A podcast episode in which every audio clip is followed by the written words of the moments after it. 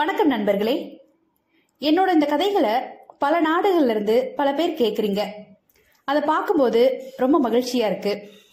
என்னோட இந்த குரலுக்கு ஆதரவு கொடுக்கிற அத்தனை நல்ல உள்ளங்களுக்கும் என்னோட மனமார்ந்த நன்றி. காதல் பண்றதுக்கு யாருக்கு தாங்க பிடிக்காது? அந்த வகையில இப்ப நான் படிக்க போறது ஒரு காதல் கதை தான்.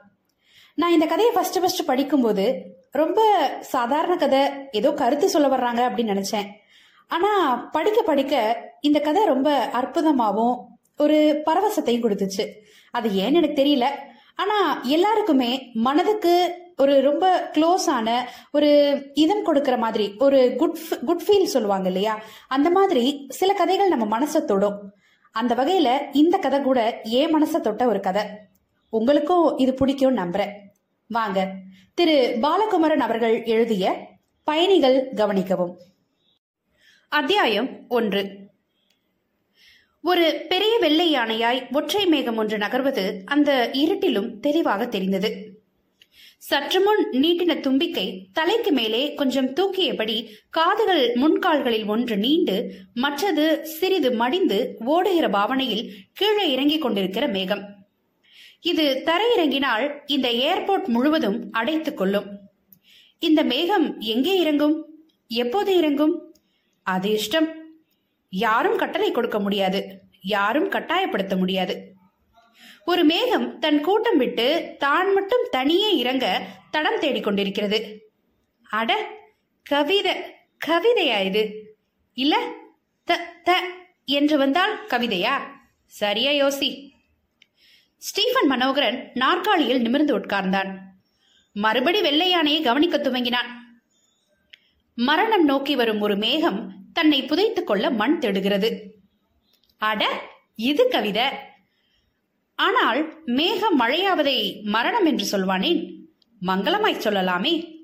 மேகம் மழையாவது யாருக்கு மங்களம்? எனக்கு இங்குள்ள உயிர்களுக்கு. மேகத்துக்கு இது மரணம் தானே? சரி சரி மங்களமாய் யோசி பார்ப்போம். மங்களம் என்றால் ரொமான்டிக்காக யோசி பூமியை நேசித்த மேகம் மோகத்தில் முத்தமிட இதழ் குவித்து இடம் தேடுகிறது. பூமியோ ரோமப்புல் பொடிக்க ஏங்கி மேல் மூச்சு அலைக்கழிக்க மலை எனும் முளை திமிர மல்லாந்து கிடக்கிறது. மழை பெய்யும் எங்கேனும் உலகில் எந்நேரமும் கூடல் நடக்கும் இடைவிடாது தூள்! கவிதை வந்துருச்சு. கவிதை வந்துருச்சு. ஸ்டீஃபன் உள்ளுக்குள்ளே கூவினான். ச விமான நிலைய டவர்ல நைட் டியூட்டியே உட்காரக்கூடாது. இப்படி இருட்டும் ஹோவென்று இருக்கும் திறந்த வெளியும் பார்க்கும்போது சில சமயம் காமம் பொங்குகிறது. சில சமயம் மரண பயம் வருகிறது. ஒருவேளை இரண்டும் ஒன்றோ? காமமும் மரணமும் ஒரே மாதிரி விஷயமோ? கொஞ்சம் நடுக்கமாய் கொஞ்சம் பதட்டமாய் தெரிந்து கொள்ள விருப்பமாய் ரொம்ப யோசிக்க கூட கூடாத விஷயமாய் இரண்டும் ஒன்றோ? இவண்டையும் வைத்து ஒரு கவிதை ட்ரை பண்ணலாமா? வேண்டாம். ஸ்டீஃபன் தூங்கிட்டியா? எதிரே ரேடியோ கரகரத்தது. பசுபதிநாதன் குரல் கிழக்குரல். இல்ல சார் சொல்லுங்க. காத்து ஜாஸ்தி இருக்கு ஸ்டீஃபன். Eighty knots. சுஜராஜ் இறங்க போறான். இறங்குற போது கேட்பான்னு சொல்லு. வெதர் ரிப்போர்ட் வந்துருச்சா? வந்தது சார் செவன் தான் போட்டிருக்கு. இல்லை இப்போ காத்து தூக்குது. எயிட்டி நோட் பண்ணிக்க. பசுபதி ஏரியா கண்ட்ரோல் ஆள். பச்சை ராடாருக்கு முன்ன உட்காந்து சென்னை வரும் விமானத்தை புள்ளியா இருநூறு மைல் தொலைவில் ஒரு புள்ளியா அதை கண்டுவிட்டு அவனோட ஒயர்லெஸ்ல பேசி உயரம் கேட்டு அங்க அடையாளம் கேட்டு வழி சொல்பவர். இத்தனை டிகிரியில இந்த வழியா இத்தனை வேகத்துல வா. இந்த தொலைவுக்கு பிறகு இந்த மீட்டர்ல பேசு. மாற்றி அறுபது மைல் ரேடர்ல மறுபடி பார்த்துவிட்டு இறங்க உத்தரவு கொடுப்பவர். விமானம் சென்னை நகர விளிம்பு தொடும்போது டவரை தொடர்பு கொள்ள செய்பவர். விமான நிலையத்தில் டவர் உயரமான இடம். ஐந்து மாடி உயரம். இரண்டரை கிலோமீட்டர் ரன்வே அங்கிருந்து தெளிவாய் தெரியும். வடக்கு பக்கத்தை சரியாய் சைபர் டிகிரி என்று வைத்துக் கொண்டால் இந்த ரன்வே எழுபது டிகிரியிலிருந்து இருநூற்று முப்பது டிகிரி வரை நீளும். அதாவது ரன்வேயின் ஒரு முனை எழுபது டிகிரியில் இருக்கும். மற்ற முனை இருநூற்று முப்பது டிகிரியில் இருக்கும். மொத்த கான்கிரீட் தளமும் இந்த டவரில் இருந்து தெளிவாய் தெரியும். கஜராஜ் ராணுவ விமானம். ராணுவ விமானத்துக்கு நேரம் காலம் கிடையாது. எப்போது வேண்டுமானாலும் வரும் எப்போது வேண்டுமானாலும் போகும். ஸ்டீஃபன் மேஜையில் இருந்த ஸ்டிக் எடுத்து பார்த்தான்.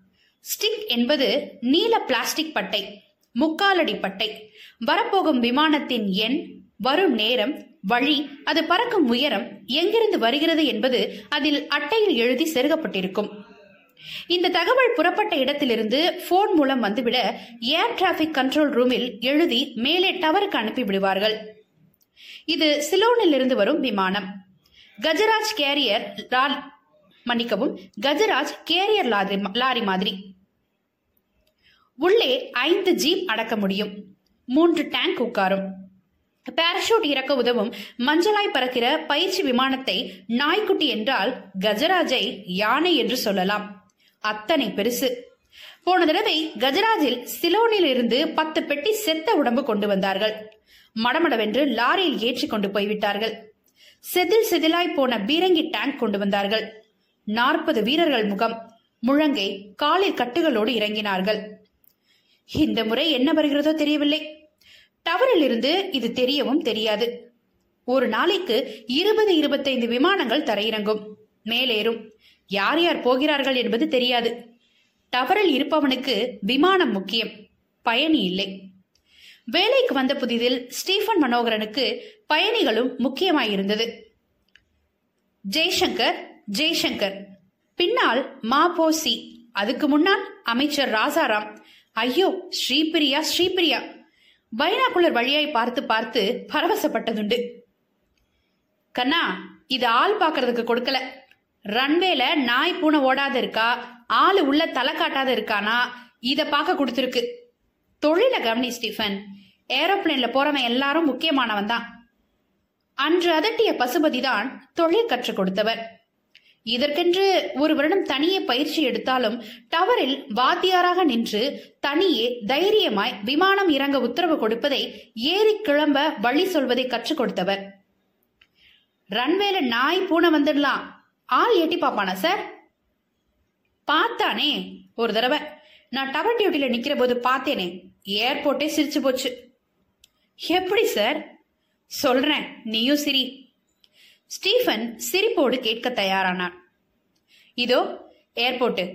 இதே ரெண்டரை கிலோமீட்டர் ரன்வே. அரை கிலோமீட்டருக்கு ஒரு ஆளா சிமெண்ட் தர தாண்டி புல்வெளியில செக்யூரிட்டி போட்டிருக்கோம். சின்ன மர பங்க் வச்சு கையில டார்ச் கொடுத்து தடி கொடுத்து வச்சிருக்கோம். டார்ச் தடி எதுக்கு? அட ஏரோப்ளேன் போகாத போது ரோடு செக் பண்ண லைட் செக் பண்ண வண்டிங்க போகும் வரும். வர்றது போறது ஏர்போர்ட் வண்டிங்க தானா? நம்ம ஆளுங்க தானான்னு பார்க்க டார்ச். தடி ஒரு தைரியத்துக்கு பூச்சி போட்டு வரலாம் இல்லையா? புரியுது. சொல்லுங்க. நிக்கிற செக்யூரிட்டி கிட்ட கண்டிப்பா உத்தரவு. ஏதாச்சும் வண்டிங்க போனா சும்மா உட்காரக்கூடாது. டார்ச் அடிச்சு காட்டணும். அப்பதான் நீ இருட்டுல நிக்கிறது தெரியும்னு உத்தரவு. நாங்க அப்பப்ப செக் பண்ணிருவோம். தூங்கக்கூடாது. வண்டி வந்தா டார்ச் அடிச்சே ஆகணும்னு உத்தரவு. புரியுது. உத்தரவு போட்டவன் புதுசு. கேட்டவன் புதுசு. எதுக்கு? இந்த ஏர்போர்ட்டுக்கு கரெக்ட் ஒரு ஜீப் போச்சு டார்ச் அடிச்சான். ஒரு ஃபயர் இன்ஜின் போச்சு டார்ச் அடிச்சான். செக்யூரிட்டி ஆஃபீஸர் கார் போச்சு டார்ச் அடிச்சான். வந்துச்சியா போயிங் செவன் நாட் செவன் ஐயோ ராத்திரி பத்து மணிக்கு வர வேண்டியவன் லேட்டு விடிகால மூணு மணிக்கு வரான். இந்த புண்ணாக்கு செக்யூரிட்டி என்ன பண்ணாங்கிற? வண்டி வந்தா டார்ச் அடிக்க சொன்னாரு ஆபீசரு அடிப்போம்னு நேரா சிமெண்ட் தளத்துக்கு போனான். டார்ச் எடுத்து காக்பிட்ட பார்த்து இறங்குற ஏரோப்ளேன் மேல அடிக்கிறான். பைலட் ஒரு செகண்ட் உதறிட்டான்.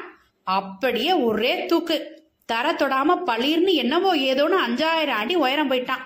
உள்ள இருந்த பேசஞ்சர் எல்லாரும் குடல் வாய்க்கு வந்திருக்கும். ஐயோ! ம் மேல போயிட்டு கத்துறான். என்ன புடுங்குறாங்கன்னு டவர்ல உட்காந்து ரன்வே கிளியர் ஃபார் ஃபைனல் அப்ரோச்சுன்ட்டு எவனோ புறம்போக்கு டார்ச் அடிக்கிறான்னு திட்டுறான். பைனாக்குலர் வச்சு பார்த்தா இவரு டார்ச் லைட் ஆட்டிக்கிட்டு இருக்காரு. சிரிப்பு பொங்கிற்று. அப்புறம் அவனை வானத்திலேயே சுத்திக்கு நிருடான்னு செக்யூரிட்டிக்கு ஃபோன் பண்ணேன். ஒண்ணுக்கு நாலு ஜீப்பா சைரன் போட்டுக்கிட்டு ரன்வேக்குள்ள நுழைஞ்சு அப்படியே அவனை டார்ச்சோட அள்ளி கொண்டாந்துட்டானுங்க. அப்புறம் அப்புறம் என்ன? எனக்கு மெமோ டார்ச் ஆடுறதை ஏன் பார்க்கலன்னு? கேட்டிங்களா செக்யூரிட்டியில் அவனை கூப்பிட்டு கேட்டமே ஏண்டா ஆட்டணுன்னு வண்டி வந்தா டார்ச் போட சொன்னாங்க. ஏரோப்ளேன் வண்டி வந்துச்சு. அதுக்கு வழி தெரியணுமேனு டார்ச் போட்டேன்னா. அவன் பாஷையில வண்டினா? காரும் வண்டி ஏரோப்ளேனும் வண்டி. தமாஷா இருக்கு சார். டவர்ல உக்காந்த பல தமாஷ் நடக்கும். உன் தப்பு இல்லாத ஊரான் தப்புக்கு நீ பதில் சொல்லணும். அதனால பைனாகுலர்ல பொம்பளைய கவனிக்கிறத விட்டுட்டு பொறுப்பா தொழில கவனி.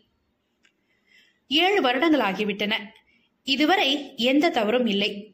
விலக்கே இல்லாமல் பவர் போய் கும்பிருட்டாய் தளம் ஆனபோது கூட தடம் சொல்லி விமானம் இருக்க முடிந்திருக்கிறது. நல்ல பெயர் வாங்க முடிந்திருக்கிறது. இத்தனை சிறப்புக்கு காரணம் தன் புத்தி மட்டுமில்லை. மாதாவின் அருள் தோமையாவின் கருணை. டவரில் இருந்த ஸ்டீஃபன் மனோகரன் வலப்பக்கம் திரும்பி சென்ட் தாமஸ் மலையுச்சியை பார்த்து சிலுவையிட்டுக் கொண்டான். பிரியமுள்ள எங்கள் பிதாவே மனசு ஜபம் சொல்லிற்று. எதிரே ரேடியோ உயிர் பெற்றது கரகரத்தது. Madras tower Madras tower Gajraj. Pilot குரல் கேட்டது வந்து விட்டான் Gajraj tower good morning go ahead. Good morning request weather. Stephen மேஜையில் இருந்த தட்பவெப்பநிலை ரிப்போர்ட் படித்தான். Weather two three four zero. Wind zero eighteen knots temperature seventeen dew point sixteen visibility three kilometre காற்று வேகமும் ஈரப்பதமும் உஷ்ணமும் பார்வை தெரியும் சொன்னதை அப்படி பைலட் திரும்பி படிக்க இயர்போன் காதில் பொருத்தி பொசிஷன் கேட்டான். Out found level zero five விமானம் தளம் தாண்டி வெளியே போய்விட்டானா? பார்க்க முடியவில்லை. குரல் மட்டும் கேட்கிறது. சிலோனிலிருந்து வருகிறான். Clear for final approach and landing runway two five zero roger request Vaali on வாலி ஆன் விமான நிலையத்தின் கடைசி பகுதி விளக்குகள் போடப்பட்டன. மரத்தடுப்புகளுக்கு நடுவே உள்ள பல வர்ண பெரிய விளக்குகள் வாசி என்ற பெயருள்ள விளக்குகள். கீழிறங்கும் டிகிரியை காட்ட உதவி புரியும் விளக்குகள் பளீரென்று எரிந்தன. டவர் கஜராஜ் மறுபடி பைலட் குரல் கேட்டது. Go ahead on final approach கிழக்கே மலைக்கு பக்கத்தில் விமானம் தெரிந்தது. ஸ்டீஃபன் எழுந்து நின்றான். விமான தளத்தை சுற்றி பார்த்தான். மெல்ல பொழுது விடிந்து மங்களாய் ஒரு வெளிச்சம் வந்து கொண்டிருந்தது. தொடர்ச்சியான நீல விளக்குகள் சற்று நிறம் எழுந்தன. வெள்ளை விளக்குகள் எரிந்து விமான ஓடுபாதை காட்டிற்று. யாரோ ஆட்கள் பத்து பேர் புல்வெளியில் நடந்து கொண்டிருந்தார்கள். தலையில் துணி போர்த்தி கையில் தூக்கு டிஃபன் பாக்ஸுமாய் மெல்ல மேற்கே போய் கொண்டிருந்தார்கள். புல் வெட்டுகிற ஆட்கள். கான்கிரீட் ஓடுபாதை தவிர மற்ற இடத்தில் முளைக்கு புல்லை செதுக்குவார்கள். விமானம் சர்ச் லைட் போட்டது. மலையை நெருங்கிற்று.